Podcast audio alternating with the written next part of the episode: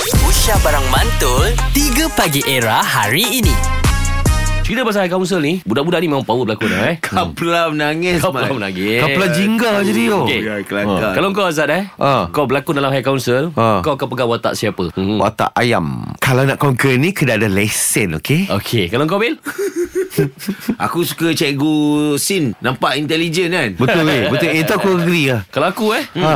Aku aku akan pegang Naim Sebab Tak dapat sedar diri. bercerita Dengan Trisha Tak sedar diri. Hmm. eh. Nak cinta dengan Dayan Trish Naib tu Joe dia tu terletak Habis aku Hamil Joe tu lebih pada Jos Yang yang Joe terletak tu Fakri. Fakri, Kau pilih Kaha ke Pilih Fakri Aku ambil bapak si Kaha Yang ni siapa ni Hello Dan aku kah. Eh, kau bukan Kaha Kau ngantuk ni ha. Yes, sir. Sama man Aduh hai. Gila Finale dia, Malam Kaha. finale Kaha ya betul. Ya betul, ya betul. So Amir pun akan bersama-sama lah Malam ni Ya betul. So malam ni uh, Kau akan pergi sebagai Amir ke Atau terus kau akan pergi sebagai Kahar ni Bagi dua-dua boleh tak?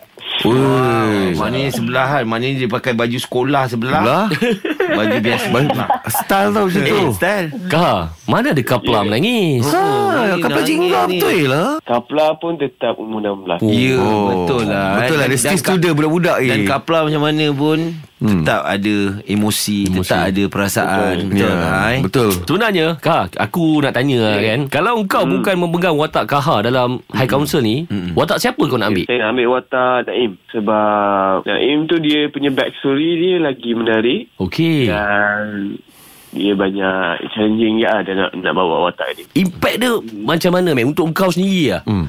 Gila kau pergi KLCC Penuh orang sorak macam K-pop man Actually perasaan dia more to overwhelm dan perasaan lebih terkejut. Tapi secara overall perasaan dia lebih dihargai lah sebab selama ni Amir berumpas pulun, berumpas pulang untuk yeah. mendapatkan satu tempat dan nama dalam dunia industri ni. Mm-hmm. So ini dia adalah masa yang tepat yang dibagi oleh Allah.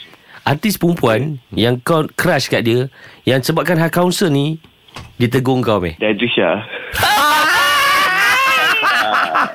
Aku dah agak lah Bukan pasal watak Memang pasal dan Trisha Ah. punya. All the best for tonight meh Betul Thank you so much Hazrin. And congratulations to all the High Council team.